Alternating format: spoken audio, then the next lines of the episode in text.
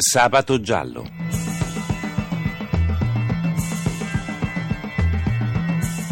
Casi irrisolti, misteri, delitti. Un programma di Cinzia Tani e Antonio De Robertis. Buonanotte ai nostri ascoltatori, benvenuti a Sabato Giallo, buonanotte a Maximilian Gambino che cura la parte tecnica del programma. Vi ricordo che potete riascoltare e scaricare tutte le puntate di Sabato Giallo nel sito sabatogiallo.rai.it. Potete scriverci a sabatogiallo.rai.it. Questa sera parleremo di un omicidio avvenuto il 6 aprile a Citerna, in provincia di Perugia. Un uomo con problemi psichici, Alessandro Benvenuti, ha ucciso il fratello con un coltello da cucina. Ne parliamo con Sandra Biscarini del Corriere dell'Umbria. Buonanotte Sandra. Sì, buonanotte a tutti quanti. Allora, che problemi aveva Alessandro Benvenuti? Era un soggetto estremamente fragile, soffriva chiaramente di problemi psichiatrici di natura conosciutissima perché era in cura degli istituti, era un soggetto molto borderline, Sì. alternava momenti di euforia, momenti di relativa tranquillità, poi con declinazioni piuttosto complesse fino all'esito finale che è stato quello della tragedia del fratricidio. Del fratricida. E fra l'altro aveva lasciato, mi sembra, da poco la comunità di Castiglione Sì, delle sì, Stiviere, aveva no? Eh. lasciato la comunità di Castiglione delle Stiviere in provincia di Mantova, aveva fatto ritorno in famiglia con l'anziana madre, il padre è deceduto tanti tanti anni fa e viveva con la, con la madre, però è noto, è noto nella comunità, nelle piccole realtà di provincia, succede spesso che si è noti per comportamenti un po' atipici, insomma un po' particolari sui generis. Ed era stato anche eh, nel 2007 ad esempio aveva piccato il fuoco alla centralina elettrica del Torrione che è il monumento Sì. simbolo di Citerna, il palazzo comunale, aveva in qualche modo era, stato protagonista di, di scorribanda, aveva avuto dei dissidi particolari precedenti sempre con il fratello, per cui un soggetto molto, molto noto per queste sue tra virgolette stranezze. Ecco, invece il 6 aprile che cosa succede? Il 6 aprile è successo, stante la versione ufficiale, poi Sì. quello che è emerso anche da- dai testi che sono stati ascoltati, insomma lui vive con la madre in un borgo molto piccolo dove chiaramente tutti si conoscono. Eh, le urla, hanno sentito vicini di casa queste urla, una lite furibonda con il fratello che come ogni giorno andava a casa della madre che è molto anziana per far visita alla madre e chiaramente verificare le condizioni del fratello, una lite pare scaturita per problemi economici. Ultimamente Alessandro si era dato molto al gioco, mh, ai videopoker, per cui eh, questa lite è finita in maniera molto tragica. Eh, ma il fratello, maniera- che come, come è entrato nella lite il fratello? Il fratello pare sia entrato nella lite adducendo motivi proprio di natura economica, mettendolo in guardia, soprattutto la madre. Non saprei dire, non so, sono le voci che Sì, circolano. certo. Che probabilmente lui non lavorava, di conseguenza Eh. è presumibile che i soldi per poter eh, dedicarsi al gioco fossero in qualche modo prestati dalla madre e questo chiaramente al fratello poteva non star bene. E quindi come è arrivato poi a prendere un coltello da cucina? Afferrato questo coltello ha dato un primo colpo, il fratello ha cercato di fuggire, infatti il colpo mortale è stato dato alla schiena Mm. proprio davanti all'ingresso di casa mentre stava scappando e non, non ce l'ha fatta. Teniamo conto che Alessandro era una persona probabilmente anche a causa dei farmaci eh, che gli somministravano molto molto corpulenta. Ah. Non era una, una persona mingherlina, Certo. era, era imponente. Senti, la cosa poi incredibile è che Alessandro è stato ovviamente portato in carcere ed è stato trovato morto in carcere. dopo essere stato in caserma, venne portato in carcere, la mattina alle 6 venne trovato morto dalla guardia carceraria. Morte naturale, no? Si Morte dice. naturale, Eh, arresto cardiocircolatorio, chiaramente poi i periti si sono presi i canonici Certo. 90 giorni per verificare le cause. le cause. Una Benissimo. tragica fatalità. Una tragica fatalità, è vero. Allora, grazie a Sandra Biscarini del Corriere Grazie dell'Umbria e alla grazie prossima. prossima. Grazie, arrivederci. Arrivederci.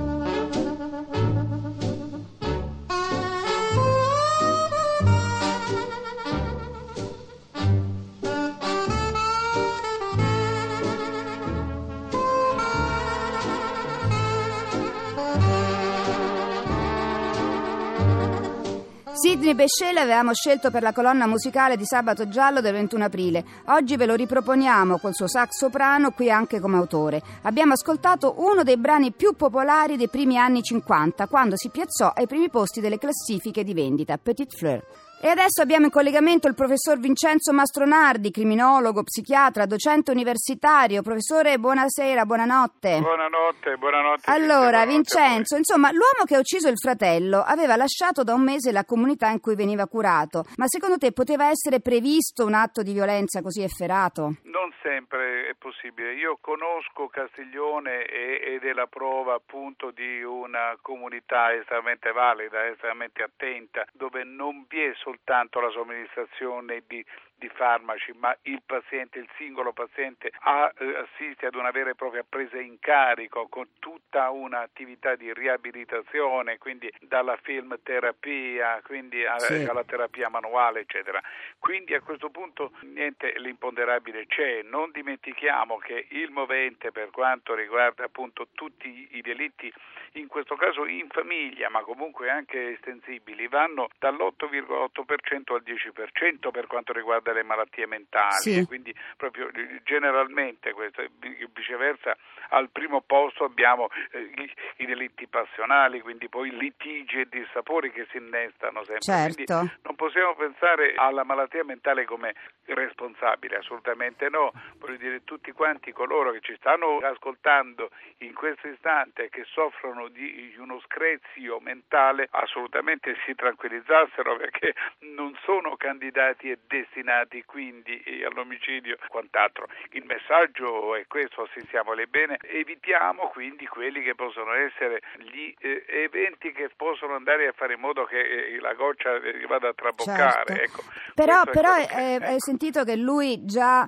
nel 2007 aveva tentato di incendiare il torrione, aveva sì, già sì, minacciato sì. il fratello, aveva è avuto chiaro, violenti chiaro, litigi. Quest, questa madre mh, che è anziana in fondo, vivere con questo figlio forse non era facile. Assolutamente eh. no, eh, non ci dimentichiamo che il Benvenuti aveva già inviato segnali d'allarme, eh, qui c'entra l- tutta la politica di revisione degli ospedali Oh, psichiatrici ecco. che si sta facendo Volevo ora. chiederti questo, ecco, cioè qual è la situazione? sì. Eh. E dunque la situazione ora è questa, che si vuole appunto dismettere così come sono gli attuali ospedali psichiatrici e trasformarli praticamente tutti in singole comunità sparse sul territorio qua e là ed è quello che molti magistrati mi chiedono già di non occuparmi solo di esprimermi dopo un delitto sulla capacità di intendere di volere e basta. Personalmente sto costruendo tutta una mappa di comunità appunto mirate alla singola patologia, alla schizofrenia, alla sindrome eh, ossessiva. Quindi Eh, comunità con medici, con esperti, con, con, eh. Sì, ma non soltanto Eh. con, così come eh, terapia di appoggio di Sì. mano sulla spalla, ma molto più ficcante. Cioè, eh, a questo punto il paziente, il singolo paziente poi dopo, anche a posteriori, ma tutto lascerebbe pensare che eh, la ristrutturazione di cui si sta parlando eh, in questi giorni sia caratterizzata appunto proprio da un controllo continuo, costante, pedissequo anche a posteriori, quindi Sì. una revisione alla testata, possiamo dire, se vogliamo Sì. utilizzare un bel termine che i meccanici adoperano, quindi un tagliando da fare eh, ogni mese poi a posteriori. Ecco, quindi seguite queste persone anche nel, nel corso del- degli anni che vengono. nel- nel- Questo è quello che tutti quanti ventilano, eh, si, si augurano che, che possa essere applicato, a parte Castiglione e a parte qualche caso che si Sì. riusciva ben a seguire tutti gli altri ospedali psichiatrici degni comunque di assoluta stima e, e assoluto apprezzamento, li, li conosco tutti Sì. quanti, conosco i direttori con quanta passione si, si sono Certo. eh, applicati e dedicati, ma è chiaro che poi dopo eh, mol- molto spesso lo, lo psichiatra eh, per la consulenza andava lì una volta a settimana, controllava l'efficacia del, del farmaco, ma non vi era la presa in carico, non vi è la Esatto. presa in carico inve- quale eh. quella che a Castiglione Castiglione, cioè non dimentichiamo che, che Castiglione nasce come clinica, diventa poi in un secondo momento convenzionato con, con col Dipartimento dell'amministrazione bene. Bene, allora poi riparleremo in futuro anche di come, come funzioneranno queste comunità. Comunque grazie professor Vincenzo prego, Mastronardi prego, e alla Cinzia, prossima. A presto, alla prossima. prossima, arrivederci.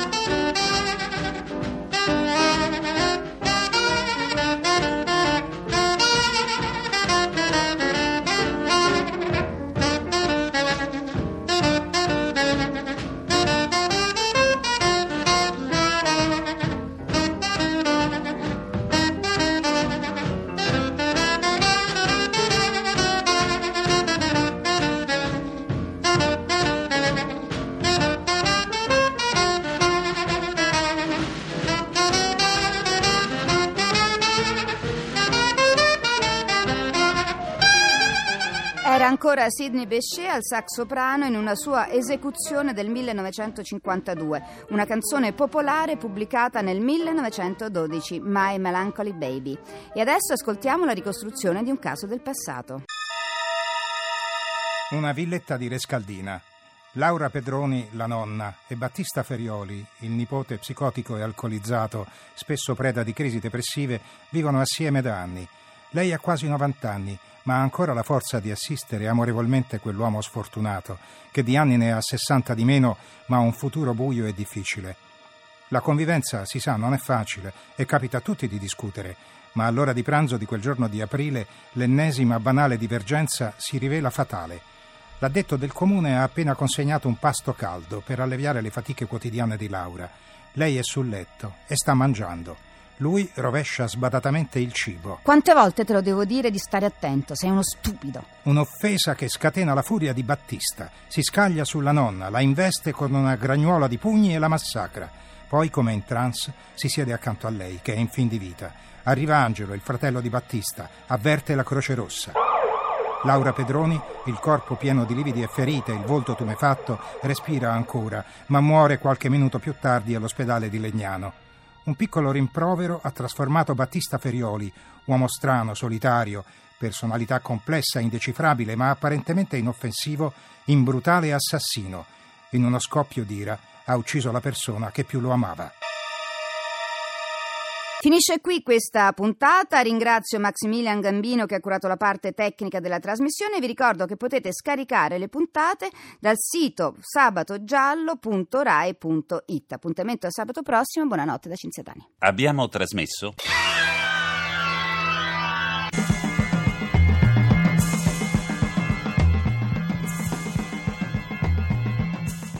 Sabato giallo.